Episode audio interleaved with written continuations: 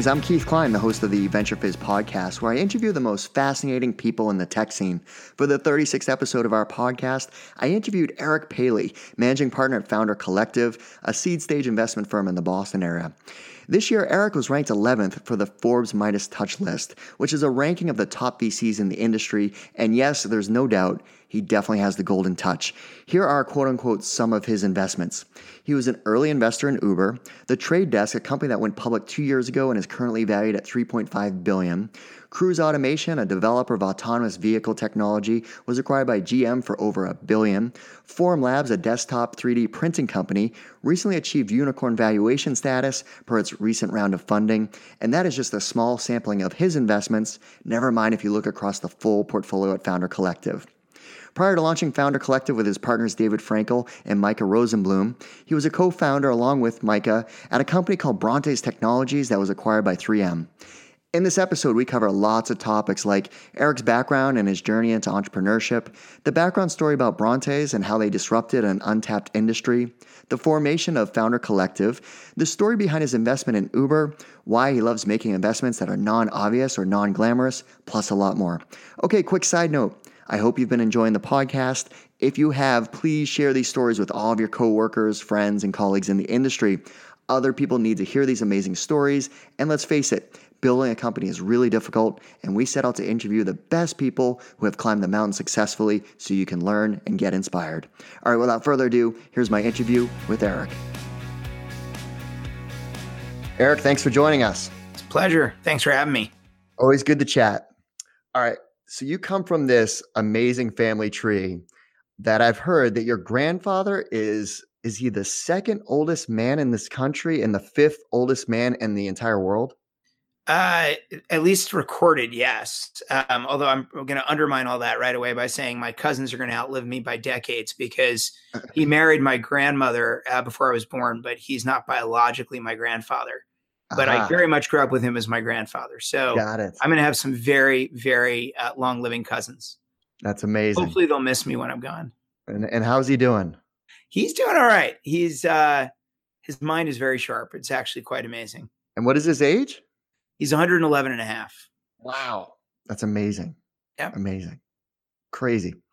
Now, about you as far as your background. So, um, where did you grow up? I grew up on Long Island in New York. Okay. So that makes you a Mets fan? I am a very big and somewhat depressed Mets fan. it's been a rough season, no doubt. It's been a rough decade. We, we did have a good world, one one good World Series run, but it's been pretty pretty tough. Mm-hmm. So how'd you end up at Dartmouth? Um, that's actually a great question. I, you know, thinking back now, it's hard to actually really answer it. You know, I visited a whole bunch of schools and just sort of fell in love uh, with the school and um, felt this, you know, it drew me in. And uh, I think it's a very special place and ultimately met my wife there. Um, we've been together very, you know, quite a long, time more than half our lives now. Um, and we were up for reunion this year and still feel that way. And I, I think our kids came with us and uh, I think they too really uh, were drawn in by just a sense of place.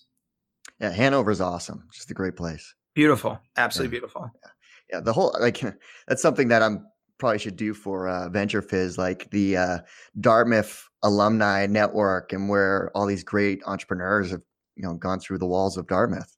yeah, we definitely we definitely have. There's a an old joke about Dartmouth and Harvard where they say Harvard makes the best uh, CEOs and entrepreneurs, and Dartmouth makes the best vice presidents.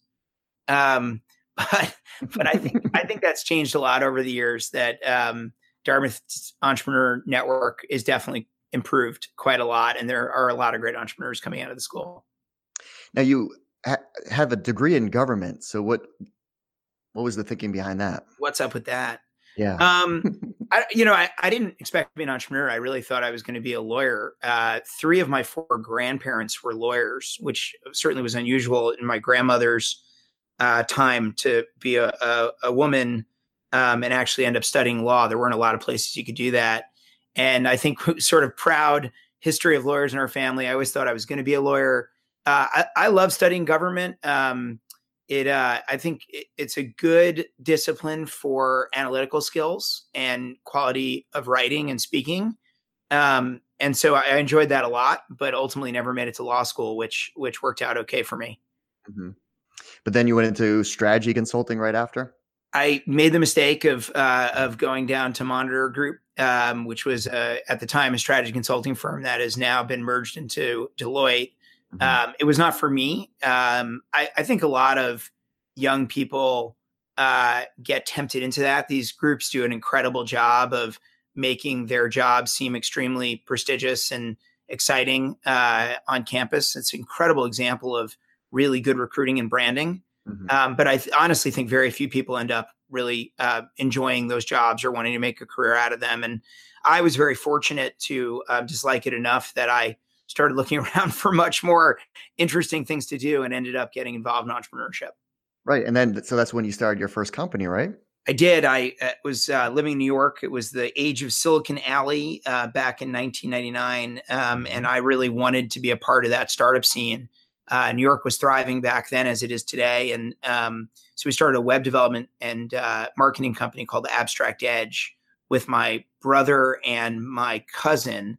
Uh, and that company still exists today, which is, I think, pretty remarkable given that it's 18 years later because that you were competing. excuse you me. were competing against like Razorfish and Scient, Viant, like those types of companies back then, right? Yeah, I, th- I think it would be an overstatement to say we were competing much against those guys because they were huge and we were tiny. We were a little boutique mm. firm. same type uh, of service. So I think we modeled ourselves on them, but I think at our peak we probably had fewer than twenty people. Mm. Um, and uh, but yes, we were doing that kind of work. Um, at a much lower cost and uh, we peeled i think to a different kind of clientele. But i would say it was very interesting when the dot-com economy crashed we did find ourselves um, competing for very small projects with those players who the year before wouldn't do a project that wasn't 20 times the size and I, that was a very challenging time to be in that business. Absolutely yeah those companies were folding up left and right. So what led you to b school to, to go to hbs well, I, th- I think you know when economies are really good, um, young young people uh, are progressing and doing really well, and there's sort of a sense of um, I've got this under control. I know what I'm doing. And I think the second economies get really bad, uh, and there isn't a lot of success coming your way. There's a natural tendency to go, wait a second, maybe I actually don't know what I'm doing, right? And I was 25 years old, and my company was really struggling um, and, uh, you know, I really felt like I was out in the world talking about digital marketing as an expert and probably had some expertise, but really didn't know the fundamentals of marketing or building a business or even entrepreneurship. Um, and felt like going to business school would be a very good place to deepen that uh, and you know get more confidence in that world. And um, I think even though in these very good times, probably a lot of people scoff at that. I actually think it really turned out to be true for me, and probably is true for lots of other uh, entrepreneurs who who spend two years um, deepening their craft uh, through a, a, a, You can deepen your craft entrepreneurially, but you can also deepen it, I think, in a place like Harvard Business School. And I personally got a lot out of it, including um, lifelong relationships with people who uh, became ex- instrumental in my career and I was going to make that point. So obviously, you learn a lot at HBS. That goes without saying, but it's also about the networking connections you make while you were there. And you went at a very special like class that you know these people that you went to B school with are people that are well known amongst the the tech industry, including you know your partners at Founder Collective, right? Yeah, you know, you start to get old enough, and and uh, and and people start to get a little more known, I guess. But um, we we we did have a very interesting class, partially because was at the end of the dot com boom. Um, 9-11 happened our first week in school. Uh, and you know, the joke back then when we were graduating was B2B meant back to back to banking and B2C meant back to consulting because there really was very little opportunity in entrepreneurship. And in 2003, nobody wanted to back um, a HBS entrepreneur. No VC was interested. That nobody showed up at the business plan competition uh, to judge. No VCs at least, and nobody was chasing after these companies. In fact, when we started Brontes, there was an article when we were struggling to raise money. Mass High Tech wrote an article about how no MIT 50K, now it's called the 100K team, had been funded by venture capitalists in three years. Wow. So it, things were pretty bleak. It's hard to remember that because I think whenever things are different, it's hard to remember how they once were in a way. Um, but it was it was bleak times, and I think what was cool about that, in a in a more positive silver lining kind of way, is that people who are very serious about entrepreneurship um, emerge in those times because you couldn't do this stuff if you weren't really committed to it because it was really very difficult and um, improbable. It's always improbable, but it was even more improbable of success. And I think Brontes was the only venture backed company our year at a business school where the MBA students who graduated actually led the company as mm-hmm. CEO and COO. So um, very different from today. And you just started talking about your next company. So I love to hear background stories. So you set off to disrupt the dental industry, which I know, right? That's not exactly well, what you set out to do. we set off to disrupt the dental industry. It's not how we started exactly. Right. We yeah. we were um, Micah Rosenbloom, who's now my partner and Founder Collective, and I were classmates, and we're looking at doing a totally different project together. And we met a professor and a postdoc at MIT um, who had some interesting 3D scanning technology and they encouraged us to come to their lab and see what they had. Um, and we were just getting started on this other project, and uh, with lots of bumps and bruises along the way, um, we all started working together to figure out how to commercialize their technology. Um, and you know, it, it's very interesting. Like academically, the technology is very interesting. Um, we were too naive to realize that none of it actually worked in any real practical way that was unique or interesting at the time. Um, it didn't mean the science wasn't very legit, um, but they were doing demonstrations that were really off of generally accepted 3D imaging principles at the time. Um, and, but with a twist of, and then if we could enable some of these other academic concepts, be very powerful. Um, so we went on this journey of looking at about 40 applications for the technology. Um, dentistry didn't crack the top three. Uh, we first thought we were going to go into industrial inspection. Mm-hmm. And uh, uh, a bunch of reasons why we were really struggling with that. Got close to raising venture money in that space, and then um, uh, as uh, we started, we were really struggling there. We took a deeper look at dentistry, and the premise was actually very interesting. It's not a market I ever thought I would want to be in, but I, I th- always think you know when you really get close to the ground of problems in a market and you think you can change the way a market works, it gets very interesting. Mm-hmm. Um, and in this case, dentistry was the largest remaining cottage industry in the world. At least that's something we've been saying now for many, many years. Nobody's been able to correct us on that. Whatever it's been 17 years. Um, nobody's given us a better example. Is it's about three to four hundred billion dollars of production done by artisans by hand, right? Mostly, somewhat the dentist, but primarily the dental laboratories. And mass customization was kind of cracking into the industry in ways like Invisalign and a company called CEREC and um, 3M had a product on the on the milling side called Lava, but literally tiny little market shares at the time. And our belief was if you could scan the mouth, you could flip the whole paradigm on its head and start with a digital input that drove towards mass customized outputs. And so we set out to do that, to basically disrupt the dental industry by creating that digital input to replace the dental impression, which was an analog input. Um, so that was a long time ago now. That was uh, 2003 we late 2003 we really figured out what we wanted to be. And, and how did you determine or, or get traction in a market like that? It's not like you had an mvp that you could just flip around like this was like hard tech. Yeah i would just give you an idea right? We figured out who we wanted to be in late 2003 we launched the product in late 2006 so it was not you know a quick you know get it into the market. Right. but you can do a lot of validation with your customers long before at least validating the problem set may be hard to validate whether your solution works as well as you think it will. Mm-hmm. Um, but in terms of really understanding the problem, we spent a lot of time learning the industry uh, and working with dentists uh, and laboratories to understand the problem because it was not a market I was um, knowledgeable about, even really interested in when we got started. Um, but at some point, people started asking us where we went to dental school. And we would take that as the sort of highest possible compliment right. that um, we were doing a pretty good job learning the industry and then it was really hard to raise capital. It still is hard, but it was less capital to, you know, to go pitch VCs, right? Especially different stages of companies. So it was it was the nadir of the fallout of the dot com market. It was the lowest um, year of new funding for startups um, in in uh, in over a decade, and and since by the way as well. Um, so it was a very tough time to raise. And it was very interesting. And I think a lot of companies that struggle with a technology searching for a problem have this interesting thing where VCs get very excited about all the, the platform notion of all the different markets you can go after. Um, and but then at some point they hit a wall when they're like, yeah, but who's really your customer? And they'll spend lots of meetings getting excited and brainstorming with you, but they they eventually hit that wall, even though um, they don't think they will. Like they, it's sort of where they get caught. Um, once you pick your market, you go the opposite way. All of a sudden, right from the start, they're doing all this market diligence, and they're like, "Geez, I don't know. That feels very narrow. I'm not sure that's very big."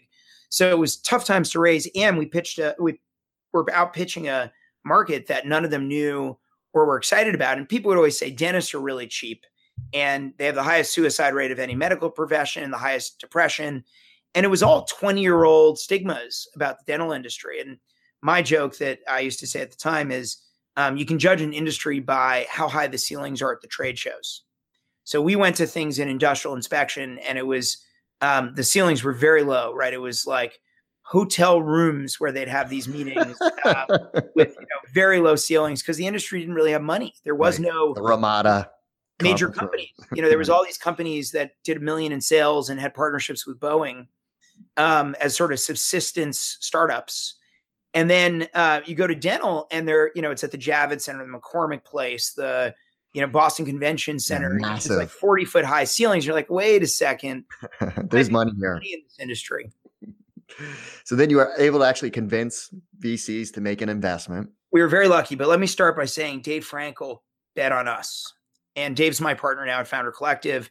But our story of working together, we met in business school and at graduation, Dave said to me, um, I'll back you no matter what you're doing. Basically, I, I, believe in you and I think you'll do something special. Um, and I remember going back to Dave. We we didn't take his money right away because I was really terrified of losing his money.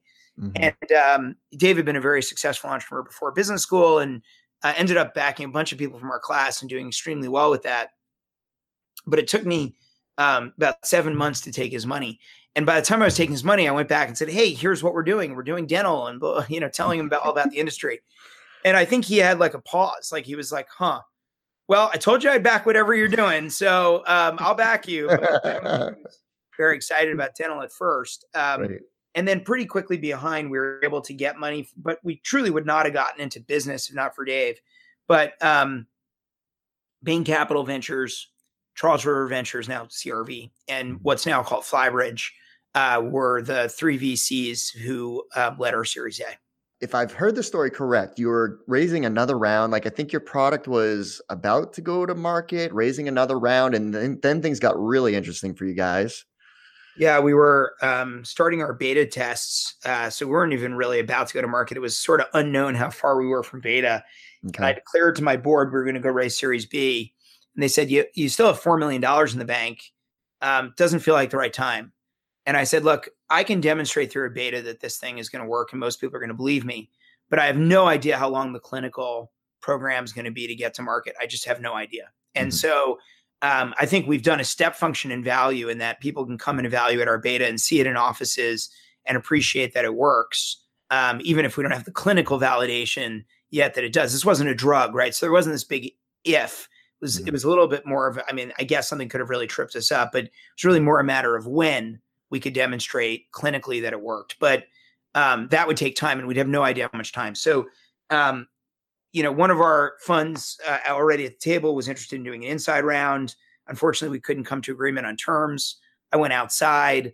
We went to three strategics, largely because I always felt like I was trying to prove to my board that they were right to invest.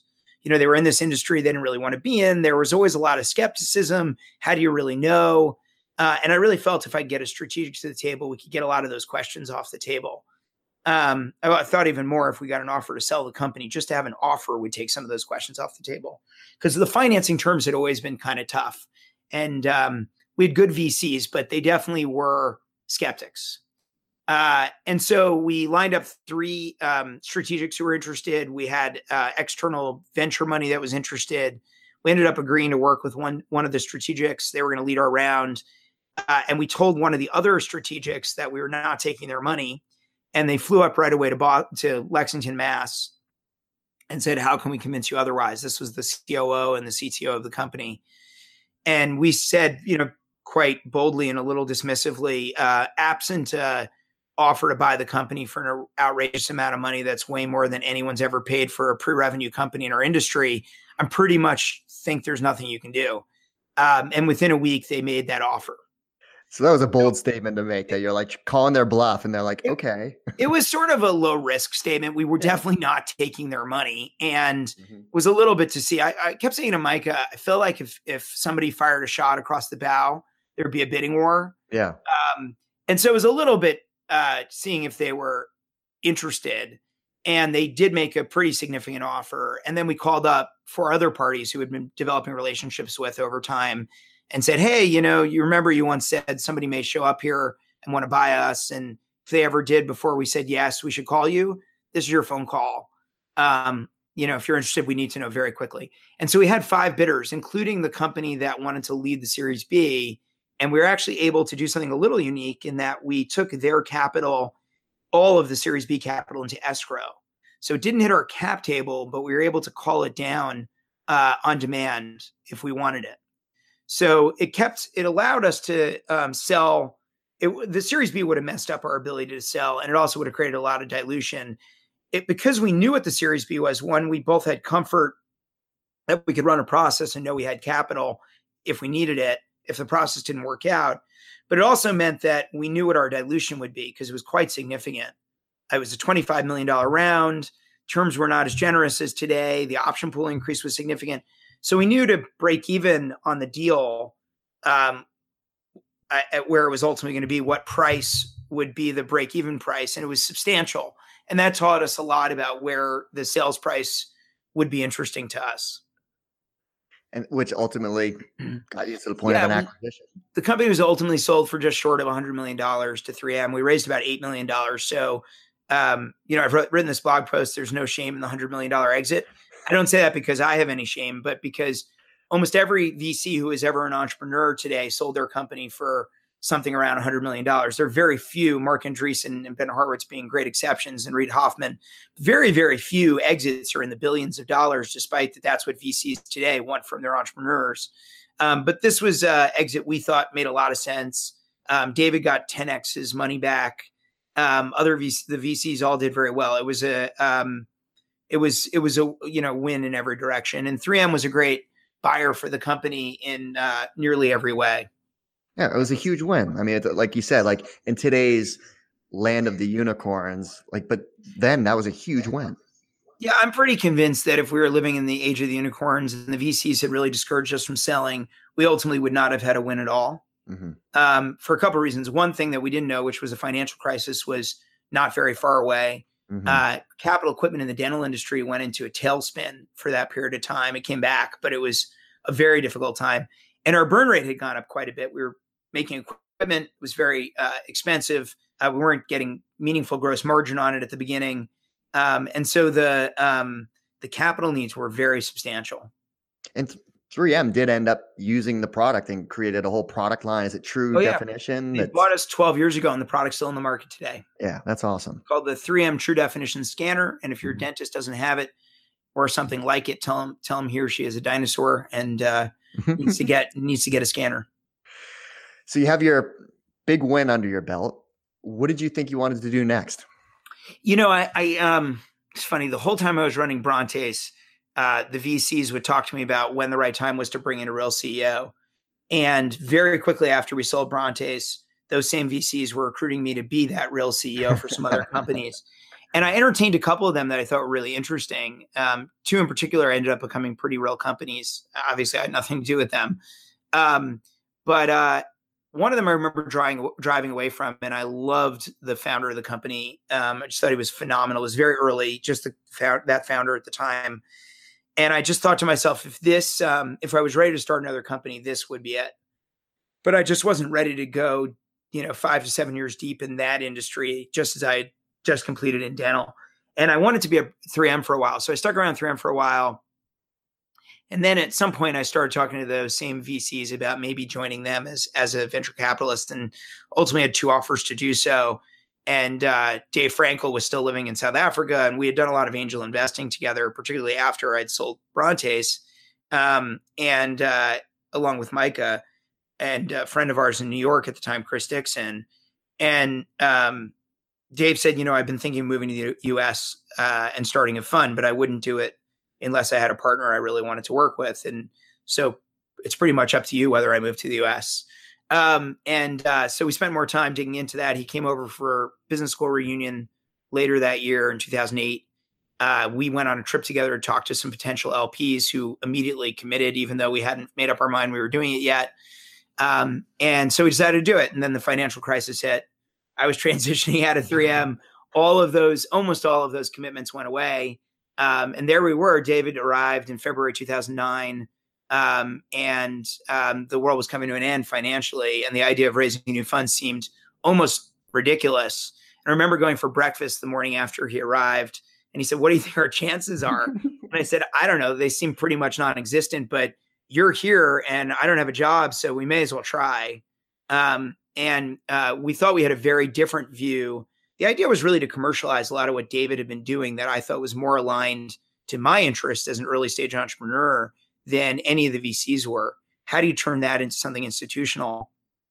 Uh, and that was the genesis of Founder Collective. A lot of the work Dave had been doing as an angel, and I had been lucky enough to be a part of both as an entrepreneur as and as a co-investor. And uh, you know, we started going out telling that story, and a lot of people took meetings because they didn't have much else to do, but they really didn't have the capital or the wherewithal to commit in that time. And it was it was actually an extremely difficult fundraise and ultimately, the quarter we raised the fund, we are very lucky to get it done. The only other new fund that quarter was Andreessen Horowitz. Those were the only two new funds that quarter. And the funny thing was, we really thought there was a very big open opportunity for a much more aligned, right? Our mission statement is to be the most aligned fund to founders at the seed stage. We thought there was a very big opportunity and very limited seed capital. And a journalist who later became a friend of ours wrote a piece right then. You can find it if you're interested um, announcing our fund. We didn't ask her to. She she actually found it from the filings. We weren't ready to talk about it yet, and she said, "Just what the world needs right now: another venture fund." So uh, we really felt like, yeah, this is actually really what the world needs right now. Like we really thought, you know, this was uh, important to the entrepreneurial ecosystem. Um, but you know, there's been I have no idea like 600 seed venture capital funds since us. so clearly, other people thought the world needed more of them. Um, and I made a prediction in uh, in late 09 at a panel where I was on a panel with four seasoned VCs whose funds were in big trouble and uh, really hurting at the time because it was a financial crisis. My prediction was that there wasn't a lot of need for $500 million VCs, that it made more sense that their funds would get split up into $50 million chunks. Um, and I think that's not exactly what's happened, but I actually think we've seen a lot of that. Well, and you created this. I mean, you were one of the first firms. I don't know if it was the first or one of the first firms doing this micro stage VC investing. That if you were an entrepreneur in Boston back in that era, you couldn't find someone that was going to write that size of check for you. I mean, it was there was very little. I mean, we had a few uh, um, really, really good people ahead of us, and I think this is always true in really tough times. The, the there are no pretenders because the pretenders yeah. don't they try to do something easier, right? Uh, I think it was true of founding a company in 2003. I think it was true of founding a venture fund in this era. So the people who really were committed are the ones who step up in those moments. And um, we had a few predecessors, but to give you an idea of how maybe naive, but I was an entrepreneur in the US, so I, I think I was somewhat in the market. Um, we really knew little about these folks. Like it was not like, wow, look at the amazing work these folks are doing. Although as we dug in more, we were impressed. But it was almost like only through research did we know much about the players who were out there at the time because it was so early. And and most entrepreneurs really were not up to speed that this kind of notion of seed investing was um, was emerging right? And so there were great play- uh, groups like um, first round and mike maples at the time didn't call his fund floodgate uh, and Tech, which is now uncork existed. And um, and oatv which bryce roberts was leading there really was, you know, a handful. There might have been four, five, six established seed venture funds, but it was so early that when I saw the the uh, "Where in the World is Matt" holiday video from First Round, which I think is the first one they ever did, mm-hmm. I was like, mm-hmm. oh, you know, these guys, these guys are like kindred spirits. Like they really get it. Yeah. Um, and but we didn't really know them. I think I had maybe just met Josh for the first time at that point. Mm-hmm. So um, these were early days, and and obviously tons of seed funds have come about since, which I see as as um, maybe it's hard to be the 600th, but I, I certainly see as validation that the market needed this. And so you raise your first fund, you're out there hustling, meeting entrepreneurs, and this, you know, you guys are on your third fund now, right? That's right. So, but each fund along the way has been uh, amazing as far as the entrepreneurs you've invested in. And I always wonder, like, so how do you become the first uh, angel investor in a company like Uber? Um, so, so I, I, think every one of our companies comes through some relationship connection um, uh, that we've built, and so hopefully we're doing a good job of telling our story out there. But even more so, hopefully the people who have benefited, the entrepreneurs, are out there telling our story, uh, and that leads to people coming in the door. And we had a very close relationship with one of our part-time partners, uh, who, when he was an entrepreneur, Bill Trenchard, who we had known for quite some time. Micah Rosenbloom uh, had Bill on his board of his first company back in 1999, um, and uh, and Bill was a really great entrepreneur um, that we all admired. And so he started working with us part time. Um, he uh, was connected to the company. Uh, he was pretty active at that point at looking at things with us and said, "Hey, you know, Eric, this one looks really interesting." Uh, but Bill was sending in a ton at that time. Um, you know, but I like this. Why don't you take a meeting? Uh, and the meeting was with Ryan Graves. Uh, Travis Kalanick hadn't joined the company full time yet. They'd recruited Ryan. He was running the company.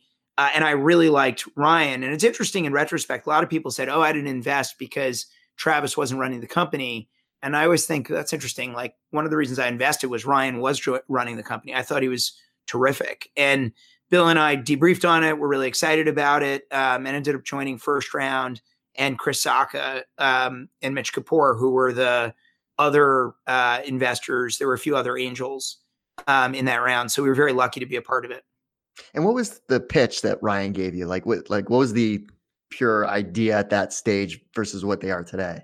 Yeah, so we bet much more on people than we do on ideas, and I think Uber's a great example. I always tell this story, but in in the same year, we we invested in a company called RideJoy, which I would argue is a lot closer to what Uber's model is today than what Uber was back when we invested. And we didn't even see them as a conflict. They were both in transportation, but one was doing ride sharing and the other was doing, you know, on demand livery, you know, black cars.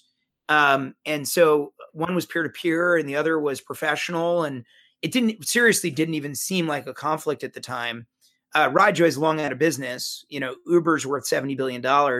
It's all about people and it's all about execution. And um, the, you know, Uber just executed brilliantly. And a lot of credit to Travis, certainly to Ryan, uh, and a lot of other people who made massive contributions to what was just exceptional execution. So, one of the things that I've um, read about you or have seen maybe in one of your blog posts is you have an interest in making investments that are non obvious or non glamorous industries. Can you elaborate on that a little bit more? Yeah, you know, I, I commented on this earlier that it's hard to remember how things felt in the past when they feel a certain way now. Uber feels like the hottest company of our time because obviously it's been valued tremendously, it's grown, it's a household name. But when we made that investment, I had friends in Boston in the venture industry who were like, I, I just don't get it. You know, that how hard is it for one of the 20,000 gram transportation companies out there to make a mobile app? It just doesn't seem hard. And besides the fact that it actually is harder than it seems, um, again, it just comes down to exceptional talent and execution and insights into the industry that are not necessarily obvious. So now that looks like a really obvious investment. At the time, it was really, really unsexy. And we we have found over time a lot of the really most exciting things we've done really were not in the moment really uh, apparently exciting. And you know we're in an industry that's very interested in being thematic. And our observation of thematic investing is you get the Groupon craze, right? That it, it, there was no theme prior to Groupon that discount group buying is going to be the hottest thing of our time. It's only when a company starts to emerge and look really good in that space that a lot of other companies want to get into it. And to me, that's fine if you're a later stage investor. But for a seeded stage investor, it basically just means you're chasing. You're late to the market and you're chasing. Your imagination is dictated by seeing some other company do well in a space. And so what we think is that the themes of tomorrow that people think are going to be hot, like ground transportation, don't seem very interesting or or fan or like hot in the moment. And so we're looking for things that make sense to us as use cases that we think matter in a market, like Brontes did, or we did a company called Opower that was in um, energy conservation. It was not a hot area, but it actually made a lot of sense. Or a company called Embark here in Boston that does dog DNA testing. But we think there are a bunch of reasons that's going to ultimately, we're not trying to pick the hot space, but that's ultimately going to be a very valuable use case. And I think they've done extremely well since we invested. Or PillPack, which I think now people are trying to replicate. It sounds hot. Mm-hmm. You know, at mm-hmm. the time they were in Techstars. And frankly, I think any fund during Techstars could have joined us. They ended up getting funded after we did it before Techstars. We invested. Any fund could have joined us during Techstars. Ultimately, Accomplice did. But they were open for taking money. It's just nobody wanted to fund a pharmacy. Right. And now, in retrospect, I think you see a lot of companies playing in similar spaces. And so, you know, when we did Cruise Automation, they were at a YC. Anyone could have invested. But you know, the idea that a startup was going to build a self-driving car company didn't make a lot of sense to most people. And ever since that cruise sale, or maybe even investment, there have been dozens that have been funded by venture capitalists. So, you know, we're trying to not get caught up in the hype of the moment, whether it's crypto or AI or big data, or, you know, I've been a VC now for nine years, and every year there's some thing that VCs like to talk about, largely because I think we like to feel smart, and journalists like to ask us the question. They're like, "What's hot right now?" And I'm always like, "Well, let me tell you about something nobody would consider hot, but I think is interesting." Um, and so we found sometimes we're wrong, we're frequently wrong, but we found over time that a lot of um, the very best companies that end up creating a hot theme um, really weren't hot at the time. Another phenomenal example is MakerBot who, you know, they went into a 20 year old 3D printing industry that was completely unexciting to most venture capitalists. And, you know, then the hype, you know, they drove up the hype curve dramatically. People got infatuated with what they were doing. And then, of course, there was a huge crash in enthusiasm. And we were lucky to be investors in Formlabs and Desktop Metal that I think are both going to be amazing companies, but actually we're out there raising again after that sort of crash of enthusiasm so again, uh, those weren't um, companies that everyone in the moment when we were getting when they were getting started thought made a ton of sense. Any misses that you've had, companies that you you know were talking to the the founders, legit opportunity that you passed on that you're like, oh, seriously, why did we pass on that? Yeah, I mean, I, I think we get try to be too smart sometimes and spend too much time thinking about whether or not we really believe in the market instead of thinking about how much we believe in the person. We have lots of companies over time where we've seen them early uh, and got confused largely because we weren't so sure about the market or we thought we were too smart because we understood the market already. So one that comes to mind that I think is a really interesting company is Thumbtack. Love the entrepreneur. Uh, had just spent time looking at another company in the space, a whole bunch of time. Ultimately, convinced ourselves we didn't like the space, even though really what we should have convinced ourselves of is that we, just that company wasn't what we were looking for. Um, but by the time I got to Thumbtack, I was probably a little too close minded. Um, you know, we made way too much of like a domain level analysis of Stitch Fix in its early days, um, and really should have just gotten to know the entrepreneur and realized how special she was. Mm-hmm. Um, so I think you know we we've certainly as as lucky as we've been and as as proud as we are of our portfolio, um, we've missed we've missed a lot of really really good companies along the way. Now, once you know, it sounds well. I'm assuming the best way to get in touch with you, get on your radar, is through an introduction. Uh, but once someone gets to that point where they're you know grabbing some time on your your calendar, like what is that first pitch meeting like, or first meeting with an entrepreneur? Like, what's what's what do you like to see from the founder Unfortunately, I think most founders are so in the mode of selling that they don't either show or genuinely aren't truth seeking.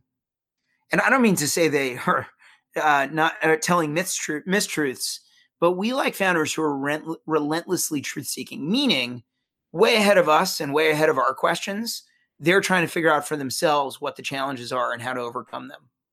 And unfortunately, in the mode of trying to sell, they sell themselves um, and they come in and they really try to be persuasive ahead of trying to embrace and seek truth together. Um, and you feel that, you know, you're sitting in a meeting, and you feel like somebody is just selling.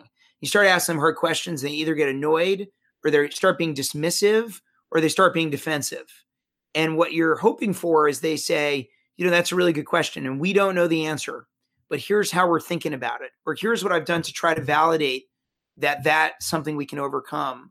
Or um, really get into the mode of uh, my job is to figure out the truth of this market.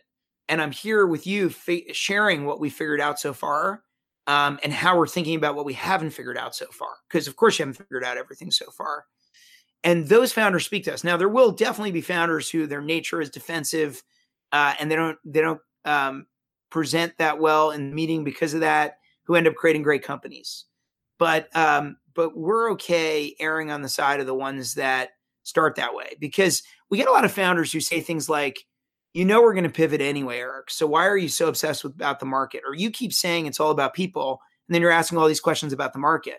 And uh, you know, the response is, look, the way I tell about people is by asking these questions. Because mm-hmm. what I'm trying to figure out is how are you prosecuting this challenge? How are you going about it? How are you learning? How are you seeking truth?